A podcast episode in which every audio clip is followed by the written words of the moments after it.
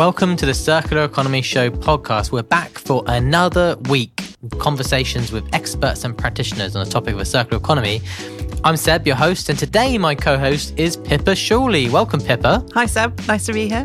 Um, what are we going to be hearing about in today's episode? So, today we're talking about chemistry, which you have assured me is not a specialist subject. So, we're looking at sort of the materials that are part of the circular economy, right?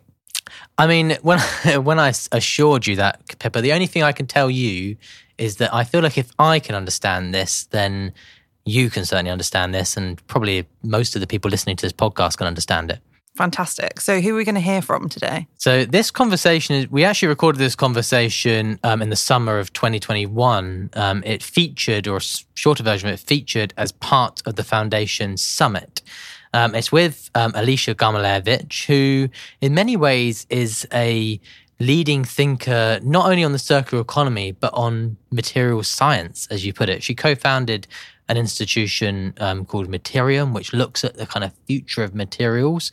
Um, and she's an academic in that space. Um, a truly uh, excellent explainer and storyteller of the potential and possibility of a material palette that's fit for the long term and for a circular economy.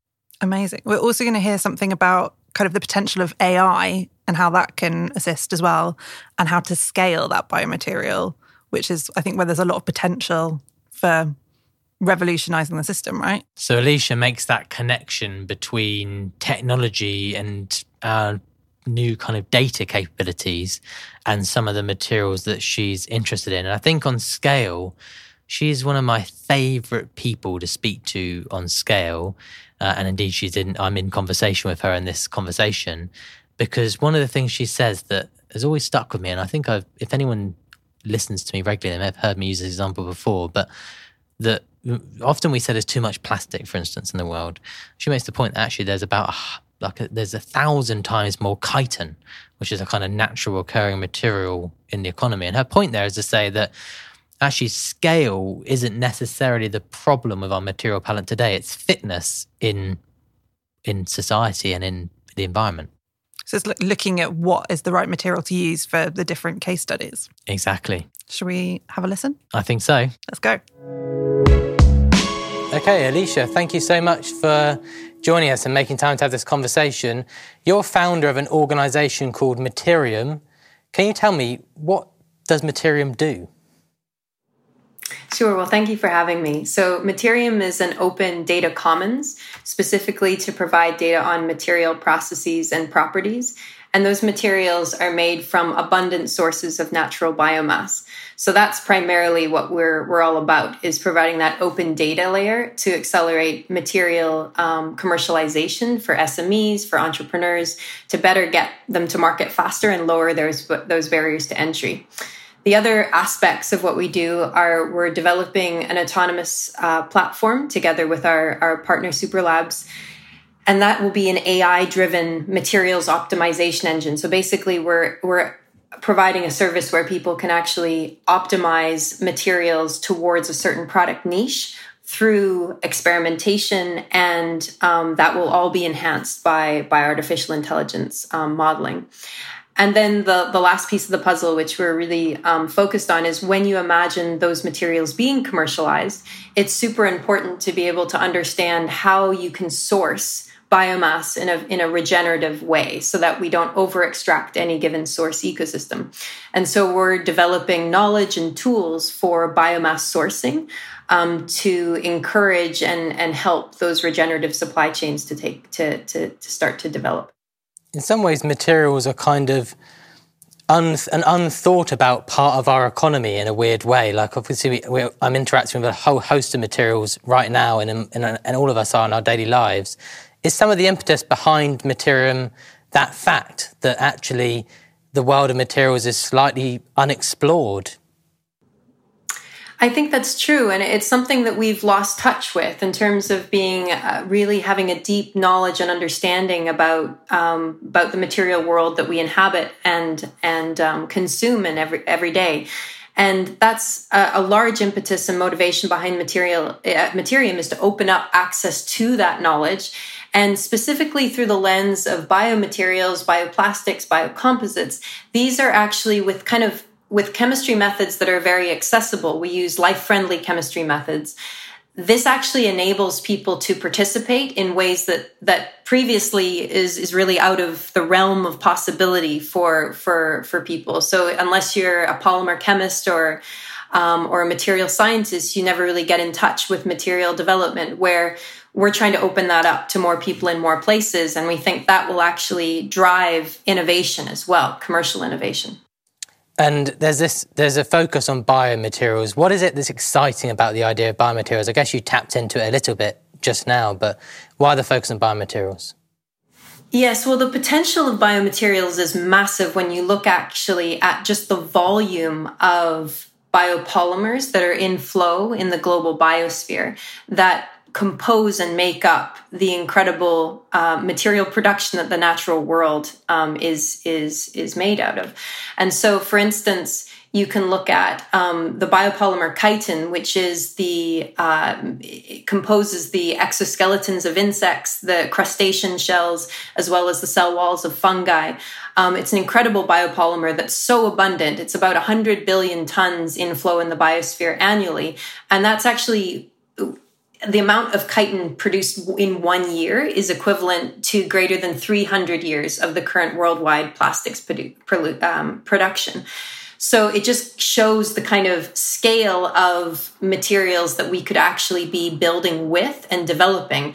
And that's not even mentioning cellulose. So cellulose is two teratons um, per year, which is orders of magnitude um, higher. And so that why I why I mention that is that you have to put our production of petrochemical plastics in context, and and that is minuscule. We're we're producing about over 300 million tons um, per year of petrochemical plastics, which is incredibly problematic when they bioaccumulate um, and are in our drinking water and uh, and uh, and causing problems for for other organisms.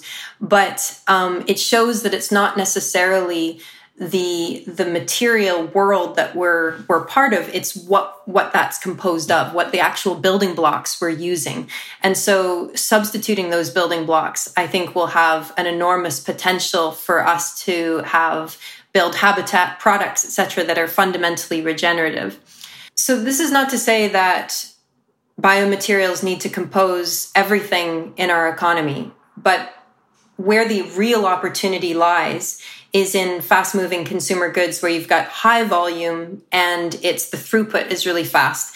And you need to, um, therefore, grapple with the fact that there's going to be leakage. It's incredibly difficult to design that out.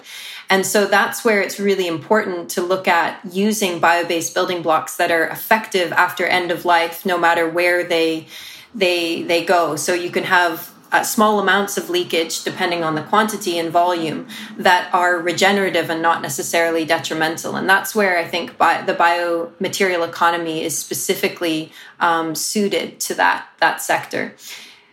The other aspect as well is that we're looking at is that biomaterials can be actually quite high performance and can take on product niches that currently technical materials occupy. And so that's something that is very much a research frontier that we are want to be part of. Um, for instance, you know the the properties of of spider silk are incredible, pound for pound stronger than steel, for instance, and that kind of engineering of materials is very much in development right now. And it's very exciting to push the boundaries of how far we can use these biopolymer building blocks that are super abundant, but then push their performance by mimicking the way that the natural world works. Um, in terms of composing materials, uh, not with toxic chemicals and high heat and pressure, but rather with structure at micro and nano, nanoscales. I always, I really like it when you you give that fact about chitin, Alysia, because I quote that quite often. So whenever I hear you say it, I sort of just I'm getting it right. And I think what I, what it illustrates really powerfully is this notion that very often our response to the challenges we see is to do less, is to have less. And that example and the point about being inspired by natural systems emphasizes the fact that we can have abundance um, if the building blocks are right, if the principles are right, if the design is right. Um, and I guess like we're getting into it already, but it's worthwhile making maybe the, the uh, connection a bit more explicit. In your view, how does this kind of materials innovation space contribute to a circular economy? So, the importance of of regenerative materials for the circular economy is really it's the starting point for for everything um, when you think about product life cycles. And so if you get materials right in terms of making sure that the building blocks and that the way they're composed and um, fit together make sure that they can go back into natural systems as productive nutrients after end of life.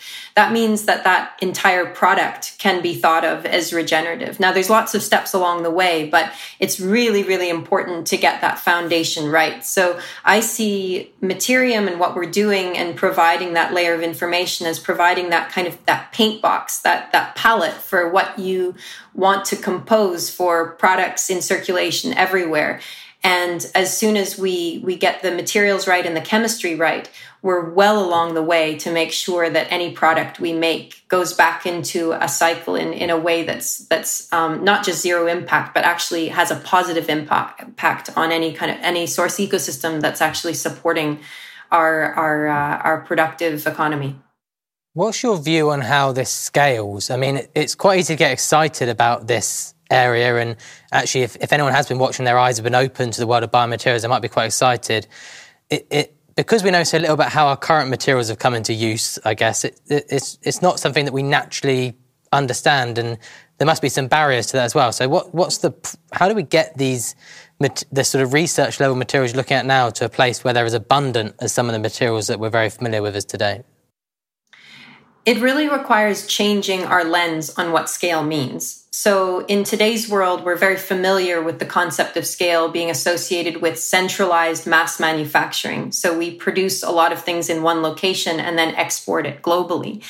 And that's something that doesn't work with a biomaterial economy and biomaterial supply chains because A, there's a lot of secondary and, and, and third generation biomass that is highly distributed. So think of food waste, for instance, or agricultural byproducts.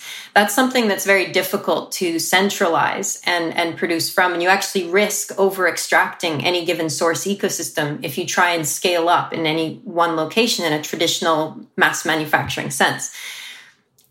The thing that we need to think about is scaling horizontally. So actually, we want to scale by propagating these solutions at local and regional scales. So if you imagine, again, being nature inspired, we're talking about cycling nutrients, cycling materials at local and regional scales where the intelligence, the knowledge, the understanding of what's available, and therefore the rate of nutrient return that's necessary to keep the system regenerative that's built in to the system.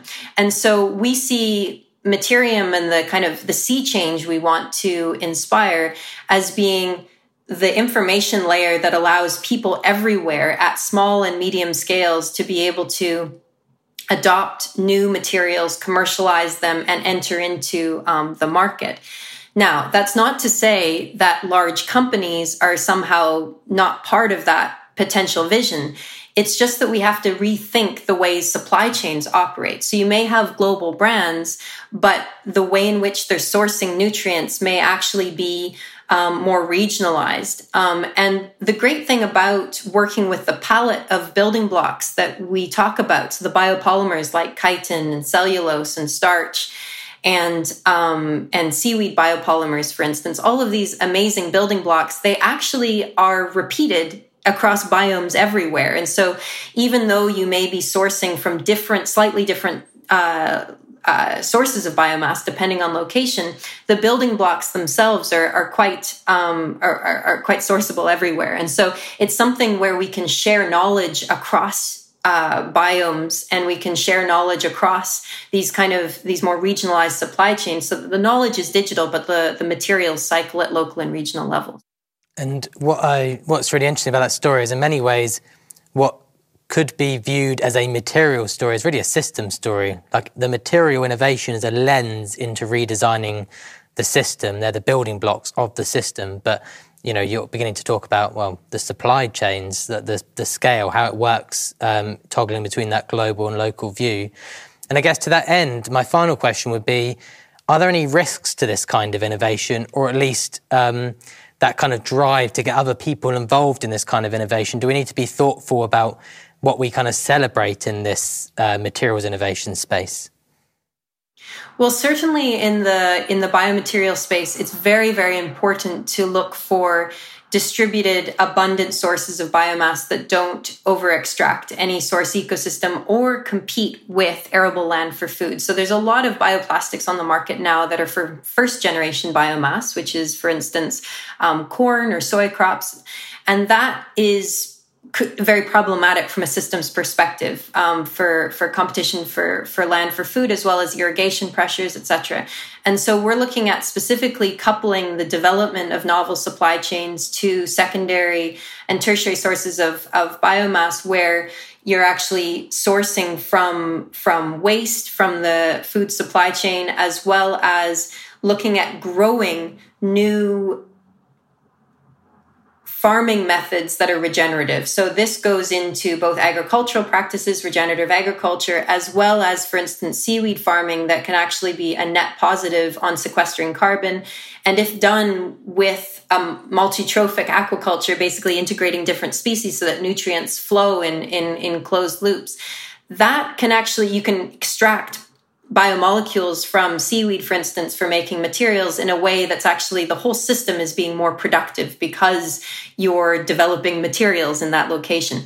That kind of lens is necessary. If we just go with, you know, we just want to source biomass without understanding the system's implications, there are risks of over extracting and undermining uh, biodiversity and, and the um, and the ecosystem services that's that support us all. So there's also uh, an element of mindset shift that has to to take place when it comes to knowledge about materials and right now we have a very closed view of of material knowledge. And that's something that in order to create a massive shift in the market i believe we have to open up our understanding and and uh, concrete knowledge about material formulations and their properties to uh, in an open source fashion and that open open source has been shown in software as well as hardware to accelerate innovation and if we do that in the materials field, we can get people collaborating from all over the world to accelerate and optimize materials for the market a lot faster.